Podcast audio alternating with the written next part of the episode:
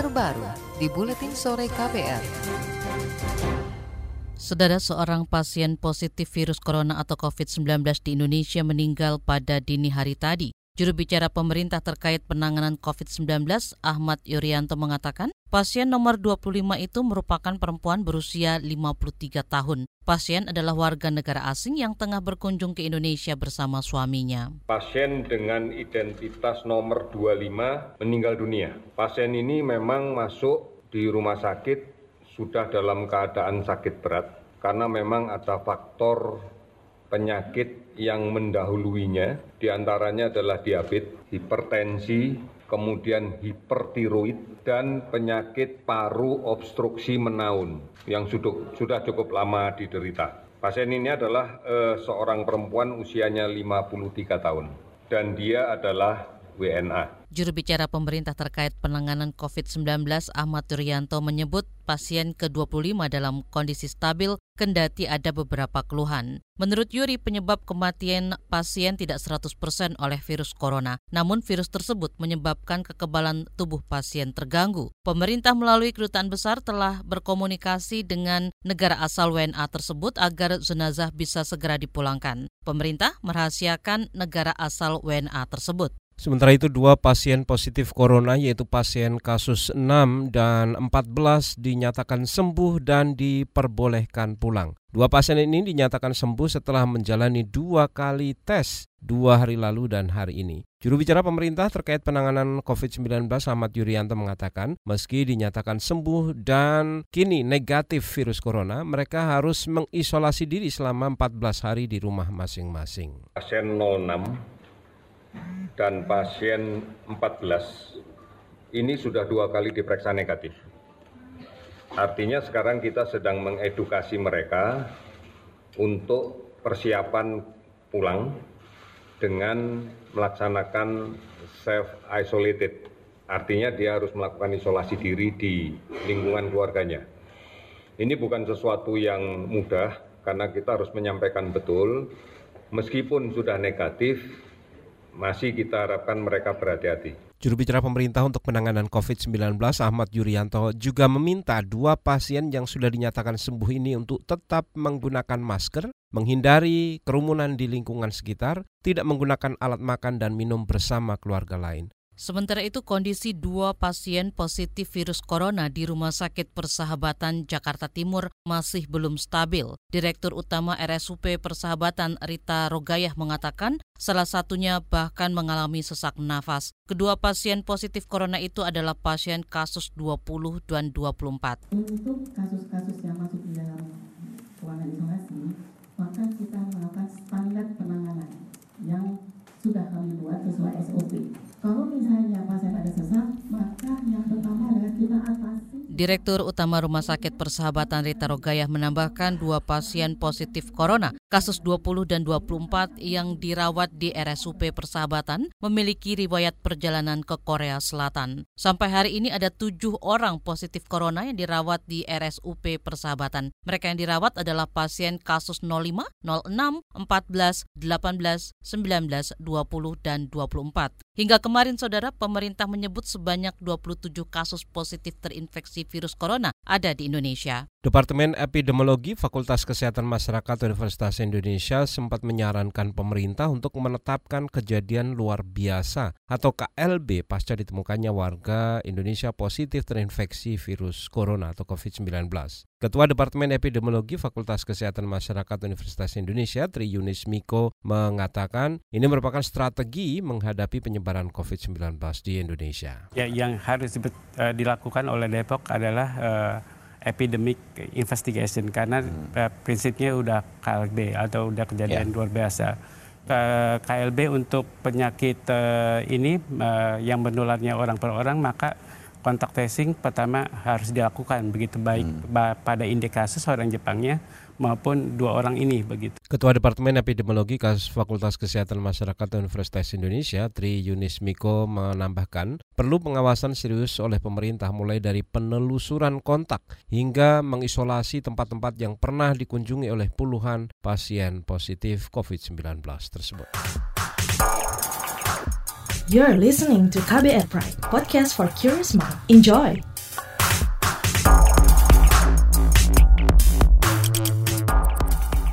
Anda sedang mendengarkan Buletin Sore KBR. Siaran KBR mengudara melalui lebih dari 500 radio jaringan di Nusantara. Bagi Anda yang ada di Jakarta, Anda bisa menyimak siaran kami melalui Radio Pelita Kasih RPK 96,3 FM. Saudara, penyebaran virus corona atau penyebab penyakit COVID-19 di hampir seluruh dunia mengubah cara bersalaman para pemimpin dunia, termasuk di Indonesia. Wakil Presiden Ma'ruf Amin yang hadir dalam pembukaan Munas Asosiasi DPRD Kota Seluruh Indonesia, ADEKSI di Kota Mataram, tak melakukan salam tempel pipi seperti biasanya. Dia juga meminta maaf kepada seluruh peserta yang hadir karena tidak bisa menyalaminya untuk mencegah potensi penularan virus corona. Saya minta maaf kalau terpaksa salamannya sekarang ini salamannya pakai salaman corona.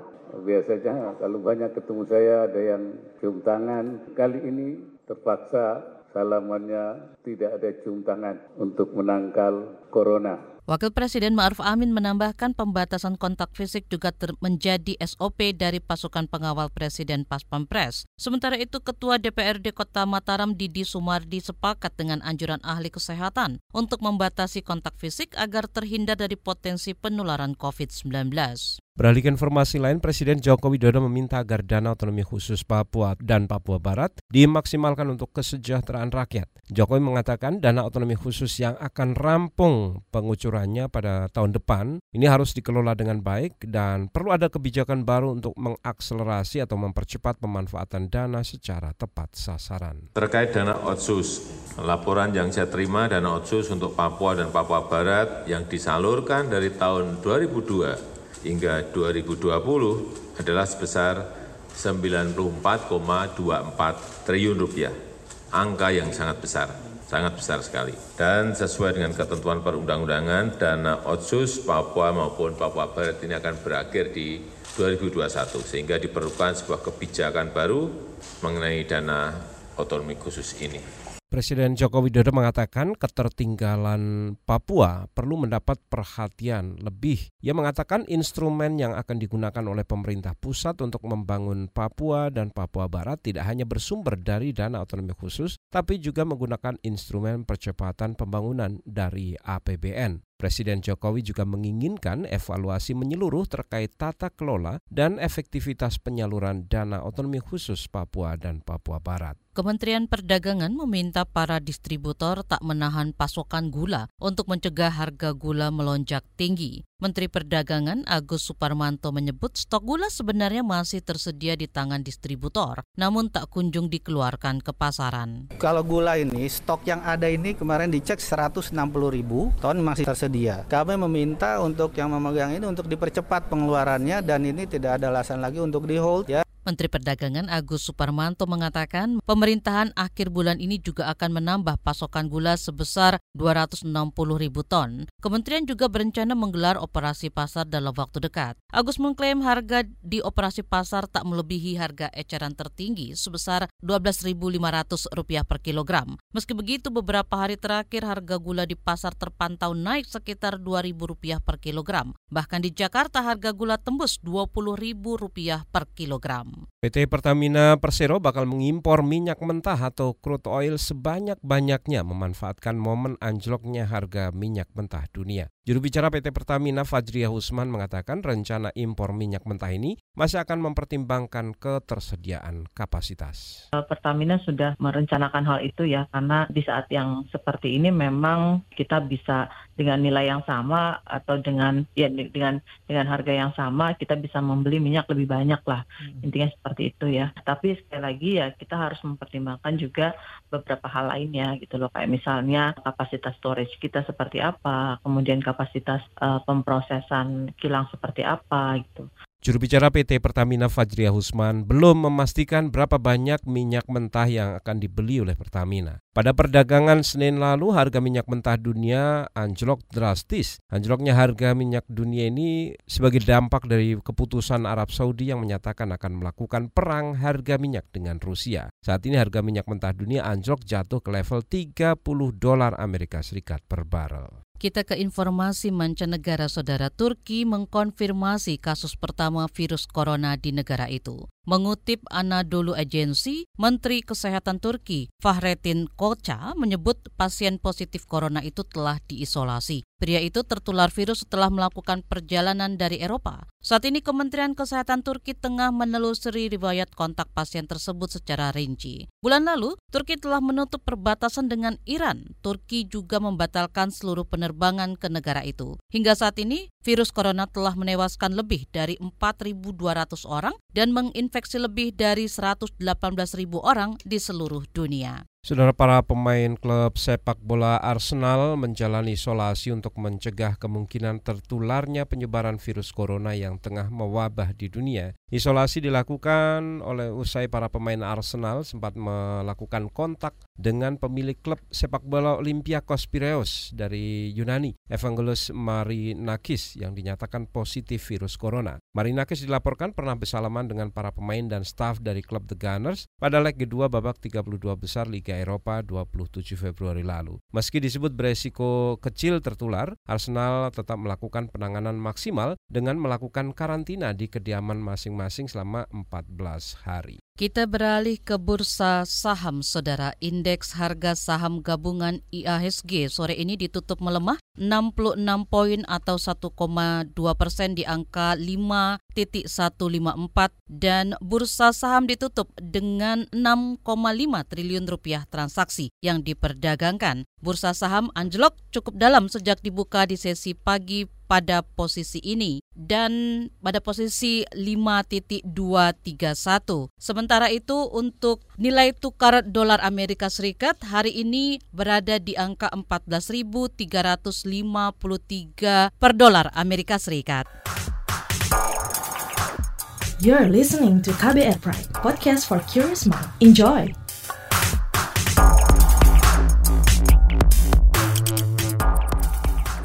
Anda masih mendengarkan Buletin Sore, Saudara, dan saatnya kita menyimak laporan khas KBR. Komnas HAM menetapkan tragedi Paniai, Papua sebagai pelanggaran HAM berat. Artinya, kasus ini menjadi kasus HAM berat pertama di era pemerintahan Presiden Joko Widodo. Namun lingkaran Istana Kepresidenan berupaya menyangkalnya. Apa tanggapan keluarga korban? Bagaimana nasib penuntasan kasusnya? Simak laporan yang disusun tim KBR yang dibacakan Arimbi Oedesoara. Dia tuh pulang sekolah karena bersolidaritas saja sama untuk kawan-kawannya. Sampai di sana sudah ada aparat di lapangan.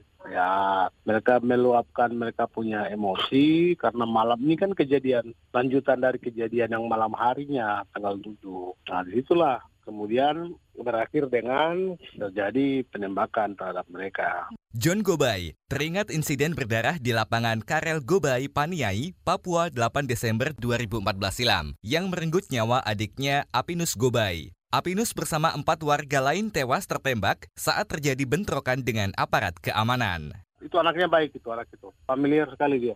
Kan kita di Katolik itu kan ada intensi-intensi di hari, jadi ada biasanya didoakan di gereja bagi mereka yang menjadi korban secara bersama-sama. Tidak hari khusus, di hari-hari yang lain juga. Tragedi Paniai terjadi hanya selang beberapa bulan usai Presiden Joko Widodo dilantik. Saat menghadiri perayaan Natal di Papua pada 2014 lalu, kasus itu mendapat perhatian khusus dari Jokowi. Ia memerintahkan jajarannya segera menuntaskan kasus tersebut. Saya ikut berempati terhadap keluarga korban kekerasan dan saya ingin kasus ini diselesaikan secepat-cepatnya. Namun sampai Jokowi dilantik untuk kedua kalinya, tragedi Paniai tak kunjung terungkap. Komnas HAM telah membentuk tim ad hoc untuk menyelidiki peristiwa itu. Setelah bekerja selama 5 tahun dan beberapa kali mengalami perpanjangan masa tugas, tim akhirnya membuat kesimpulan tragedi Paniai ditetapkan sebagai kasus HAM berat oleh Komnas HAM. Ini merupakan kasus HAM berat pertama yang diterapkan di era pemerintahan Jokowi. Namun, kesimpulan ini dibantah Kepala Kantor Staf Presiden Moeldoko. Menurutnya, kasus Paniai tidak memenuhi unsur-unsur pelanggaran HAM berat. Moeldoko menjabat Panglima TNI saat tragedi Paniai terjadi. Perlu dilihatlah yang benar. Ya, Paniai itu sebuah kejadian yang tiba-tiba. Harus dilihat dengan baik itu. Karena tidak ada kejadian yang terstruktur, sistematis, nggak ada. Tidak ada perintah dari atas, tidak ada. Tidak ada kebijakan yang melakukan hal seperti itu, tidak ada. Komisioner Komnas HAM, Khairul Anam, mengkritik pernyataan Moeldoko karena syarat muatan politik. Sikap tersebut bisa dinilai bentuk intervensi pemerintah terhadap proses penegakan hukum. Khairul menegaskan, Komnas HAM berwenang menetapkan kasus perkara masuk pelanggaran HAM berat atau tidak. Kewenangan itu termuat dalam Undang-Undang tentang Pengadilan HAM. Kalau tiba-tiba misalkan ada seorang pejabat ngomong bahwa ini bukan pelanggaran HAM yang berat, itu punya dua dimensi. Dimensi pertama adalah menjadikan penegak hukum di luar Komnas HAM di bawah tekanan, dan itu buruk dalam konteks negara hukum. Yang kedua, itu akan menambah respon yang negatif, mencurigai, oh ini ada intervensi dan sebagainya. Menurut kami, karena ini penegakan hukum, selesaikanlah dengan penegakan hukum, nggak boleh dengan statement-statement yang lain. Komnas HAM telah menyerahkan berkas kasus Paniai ke Kejaksaan Agung pada 11 Februari 2020 untuk dilanjutkan ke tahap penyidikan. Namun, kasus ini berpeluang bernasib sama dengan kasus-kasus HAM berat lain, yakni bolak-balik berkas antara Komnas dan Kejaksaan. Menurut Jaksa Agung Muda Pidana Khusus Ali Mukartono, berkas penyelidikan kasus Paniai belum memenuhi syarat formil maupun material. Hasil mempelajari segera. Kan saya sudah sampaikan bahwa itu masih ada kekurangan formil material. Kekurangan formil material ini sekarang tim sedang menyusun. Nanti kalau itu ya segera dikembalikan untuk segera dipenuhi seperti biasanya. LSM HAM Kontras mendesak pemerintah tak turut campur dalam proses hukum kasus HAM berat Paniai. Kepala Divisi Pembelaan HAM Kontras, Arief Nurfikri, curiga pernyataan Moeldoko untuk membentuk opini publik bahwa era Jokowi bebas kasus HAM berat. Jangan sampai pernyataan dia cuman untuk, karena kan kalau sebelumnya kan waktu Pak Mahfud ya bilang bahwa di eranya Jokowi tidak ada pelanggaran HAM berat dan segala macam. Maksud saya jangan sampai ini cuma pencitraan atau membangun opini publik bahwa di era pemerintahan Jokowi tidak ada pelanggaran HAM berat. Arief mendesak dilakukannya gelar perkara publik untuk kasus Paniai maupun kasus-kasus HAM berat masa lalu. Gelar perkara bisa membuat terang benderang apa saja penyebab mandeknya proses hukum selama ini. Saya bilang balik lagi, kalau memang pemerintah konsisten terhadap isu kasus pelanggaran HAM berat masa lalu maupun di kasus Paniai gitu kan. Ya mungkin ini ranah hukum lah gitu kan. Nggak ada salahnya proses gelar perkara itu juga bisa melibatkan publik. Publik dalam artian teman-teman pendamping yang memang melakukan proses advokasi terhadap isu-isu kasus masa lalu untuk melihat sebenarnya kelemahannya itu ada di mana, apakah ada di Komnas HAM ataukah jangan-jangan tadi ada di Kejaksaan. Bagi keluarga korban seperti John Gobai, kasus Paniai layak masuk kategori pelanggaran HAM berat. Ia tetap menuntut pelaku penembakan adiknya diseret ke pengadilan. Bagi kami kasus itu harus tiba di pengadilan agar ada efek jera bagi pelaku-pelaku, orang-orang yang berpotensi menjadi pelaku pelanggar HAM. Dan justru dengan dapat didorong sampai ke pengadilan, itu justru akan memperbaiki citra negara di mata publik, baik di nasional maupun di internasional. Demikian laporan yang disusun tim KBR, saya Arimbi Oedesoara. You're listening to KBR Pride, podcast for curious minds. Enjoy!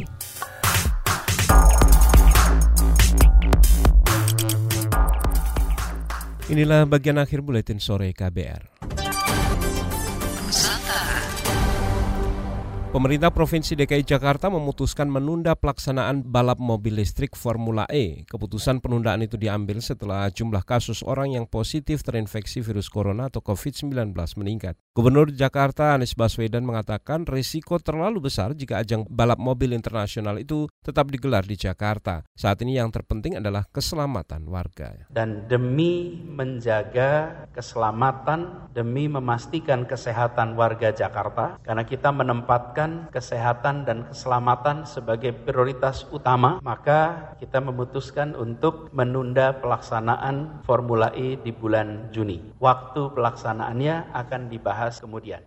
Gubernur Jakarta Anies Baswedan mengatakan penundaan pelaksanaan kejuaraan balap internasional juga telah menjadi kesepakatan bersama Formula E dengan Asosiasi Balap Mobil Internasional atau FIA. Sedianya Formula E akan digelar pada Juni mendatang. Kita ke Jawa Tengah, Saudara. Harga jahe meroket, Satgas Pangan di Rembang siap turun tangan. Selengkapnya bersama kontributor radio jaringan KBR Musyafa dari Radio R2B Rembang. Rembang, Jawa Tengah melonjak pesat setelah dikabarkan bisa menjadi obat penangkal virus corona. Tingginya permintaan konsumen membuat harganya semakin melambung. Jahe merah yang semula pada kisaran Rp45.000 sekarang sudah menembus Rp100.000 per kilogram. Mida Aperyanti, seorang warga Kelurahan Sidowaya Rembang, mengaku sering membuat minuman berbahan baku jahe merah. Begitu harga naik saat membeli jahe, jumlahnya pun dikurangi. Minuman pengganti teh sore sama pagi. Tiap hari. Belinya cuma sedikit, cuma 1 ons, maksimal 1/4. Kalau harga terjangkau ya banyak, 0,5 kilo. Satuan Tugas Satgas Pangan Polres Rembang, Bambang Sugito, menanggapi pihaknya rutin melakukan pengawasan pasar namun lebih mengarah pada harga dan stok kebutuhan pokok. Jahe termasuk kebutuhan sekunder yang belum masuk pantauan. Namun jika lonjakannya tidak wajar, polisi siap turun tangan menelusuri. Musyafa, R2B Rembang melaporkan untuk KBR. Saudara, informasi dari Jawa Tengah tadi mengakhiri jumpa kita di Buletin Sore hari ini. Pantau terus informasi terbaru melalui kabar baru melalui situs kbr.id, akun Twitter @beritaKBR, serta podcast di kbrprime.id. Akhirnya saya Agus Lukman dan saya Fitri Anggreni, kami undur diri. Salam.